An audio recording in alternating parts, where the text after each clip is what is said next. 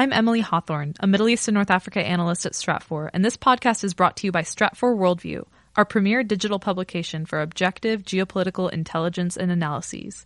Individual, team, and enterprise memberships are available at worldview.stratfor.com slash subscribe.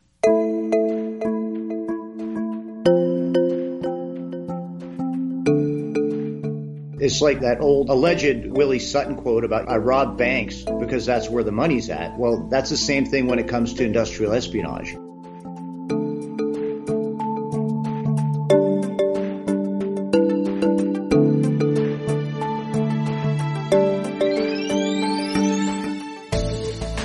Welcome to the Stratfor podcast from Stratfor.com.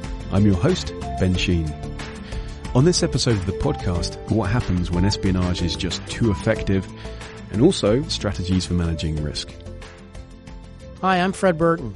And I'm Scott Stewart. Scott, corporate espionage is a global threat, and security programs need to be too. What do you think about that? Yeah, I, I think it's important for us to stress that. Uh, you know, as you and I have talked about before, in many security programs, we really kind of have a double standard. So if you have, say, an executive who's traveling to a, a country who, that's seen as safer, say like, like, like Canada, Canada, for example, yeah, or, or the, the UK, or even places in the U.S., uh, the standards for you know how that that employee can travel, what he can take with him as far as proprietary information, is far different than uh, say an employee going to a hostile or you know quote unquote hostile country like uh, like China or or Russia. I know. I we get all kinds of questions, as you know, uh, especially in the threat lens format uh, regarding executives traveling to China or Russia. But it, it, seems like most people forget that the threat uh, also exists in other parts of the world. Yeah, and that's what we're really trying to to get at with uh, you know with, with, the piece that I published you know a couple weeks ago. It's really focusing on this idea that the threat is global, and basically, especially these uh, sophisticated actors. Uh, you know, they will go where the information is. You know, it, it's like that that old uh, alleged uh, Willie Sutton quote about you know I, I rob banks because that's where the money's at. Well, that's the same thing when it comes to industrial espionage I, you know, the people that are looking for your information are going to go to where they need to to get that information. It's almost, Scott, I know just as we digress back to our uh, U.S. government careers, uh, there's almost a psychological aspect to this that uh, people tend to lower their guard when they're traveling to places like Western Europe, right? Yeah, absolutely. Because they just don't see it as being as dangerous. And as you and I know, you know, during the Cold War, there were a lot of, uh, you know, KGB officers and CIA officers who really made a lot of hay being able to recruit uh, sources in, in these third world countries, you know, India, Africa, other places, more so than, say, in, in Washington or Moscow. Of course, you look at some of these areas, for example, sub Saharan Africa, where you don't have robust uh, local intelligence services. Therefore, when you have nation state actors like uh, Russia, they're able to pretty much operate wherever they would like. Yeah, they're, they're really unhindered. But I, I also think it's a mistake to focus just on those places too. You know, when we talk about global, it means global.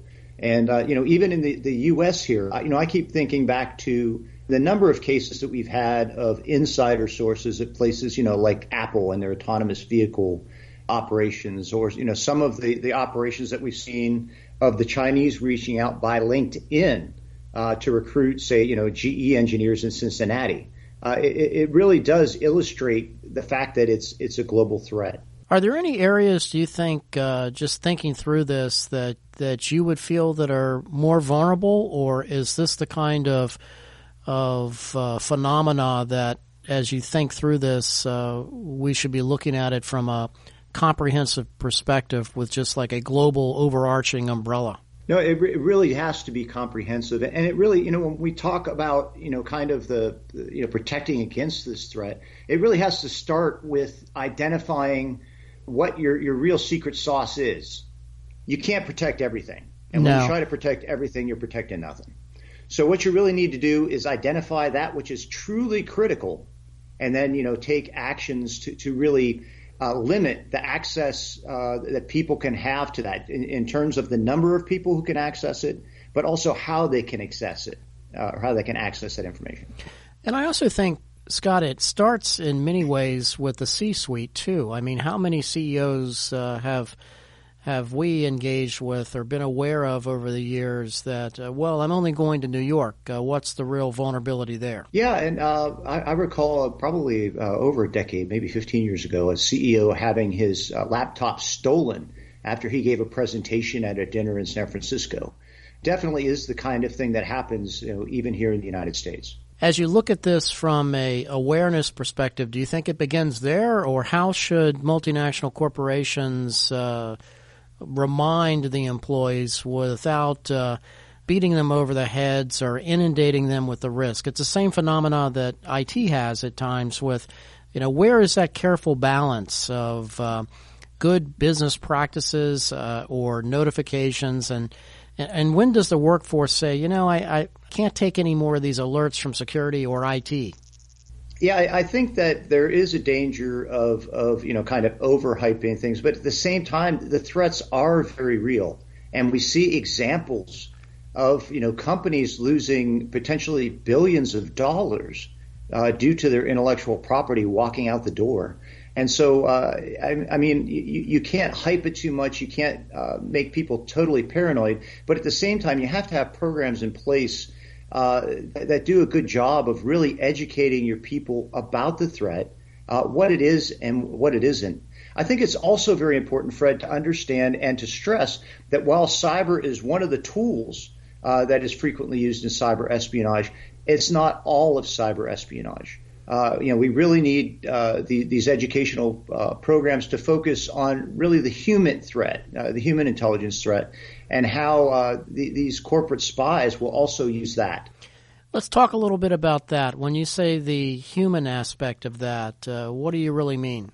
Well, what I mean is the fact that we, we've had a number of cases, and, and there, there have been different types of, of human agents. I mean, we, we have, in, in essence, in, in, some cases, what we, we in the old days we would call a walk in uh, where you've basically had employees of American or Western companies uh, who have access to sensitive information, grab this information, and then use it to approach competitors, saying, "Hey, you know, I've got uh, you know 500 gigabytes of data from this sensitive program.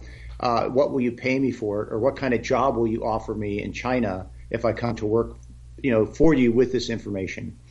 Uh, at the other end of the spectrum, there are kind of moles that are sent in specifically to take jobs in these companies to gain access to the desired information.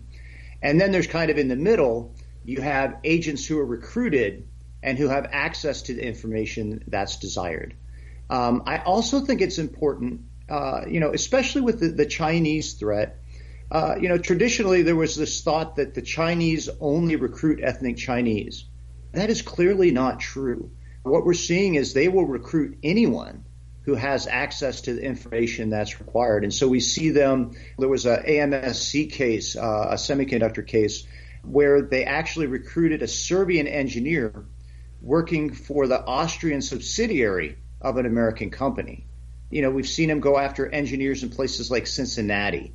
It doesn't just have to be ethnic Chinese that they're going to target and also the unique jobs that certain individuals may fill. I mean, if you harken back to the days when we were looking at these kinds of threats in the government, uh, you know, the old uh, guidance that let's try to recruit the uh, ambassador secretary because they have access to schedules and all the inbox and meetings and so forth. Uh, would you say that there's specific jobs that are much more advantageous to that nation state intelligence service for targeting? We do seem to see them targeting a lot of engineers, uh, you know, that have access to kind of like the technical data that they're they're seeking. Uh, I think also another class that's important to keep an eye on are IT personnel, um, because in many cases they do have the keys to the kingdom, and they not, may not be the technical employees, um, but but while perhaps an adversary can't get something through a hack, if they can recruit an IT guy on the inside, uh, they can get what they want without having to necessarily physically hack into the company. Yeah, that's a very good point. Uh, and when you look at the Internet of Things and how multinational corporations or pretty much any business does work today, uh, who doesn't lean heavily upon uh, that staff to help in, in all facets of whatever you might be doing?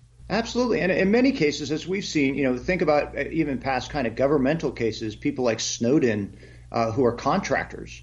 Certainly within your own corporation, if you think about you know some of the contract uh, employees, and in many cases, the IT staff can be among some of the least you know highly paid. Uh, so, so they are, you know, the, the, the, lowest paid employees in your company. So they're kind of vulnerable to uh, an approach with the financial hook.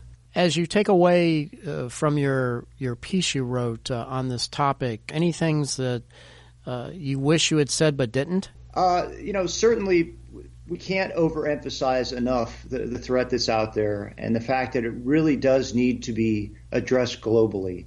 You just can't have a piecemeal approach that treats information at facilities in Europe or in the U.S. differently than it does, uh, you know, information in a place like China or Russia, uh, because it, it's really all vulnerable to a number of approaches, and uh, that's why it's just so important to really identify what's important, to really vet and limit the the employees who are ac- able to access that, and, and then to really just you know continue to keep a careful watch for tradecraft. And that's another thing I, I guess it maybe it would have been good to expand on.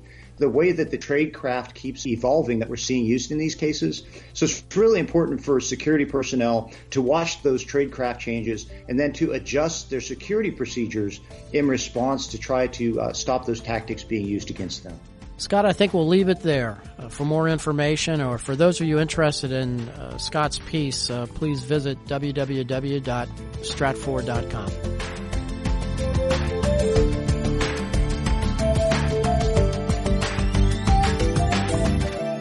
If you're interested in learning how Stratfor can help you with analytic tools to visualize and anticipate those areas in the world where your interests and operations are at greatest risk, be sure to visit stratfor.com slash enterprise.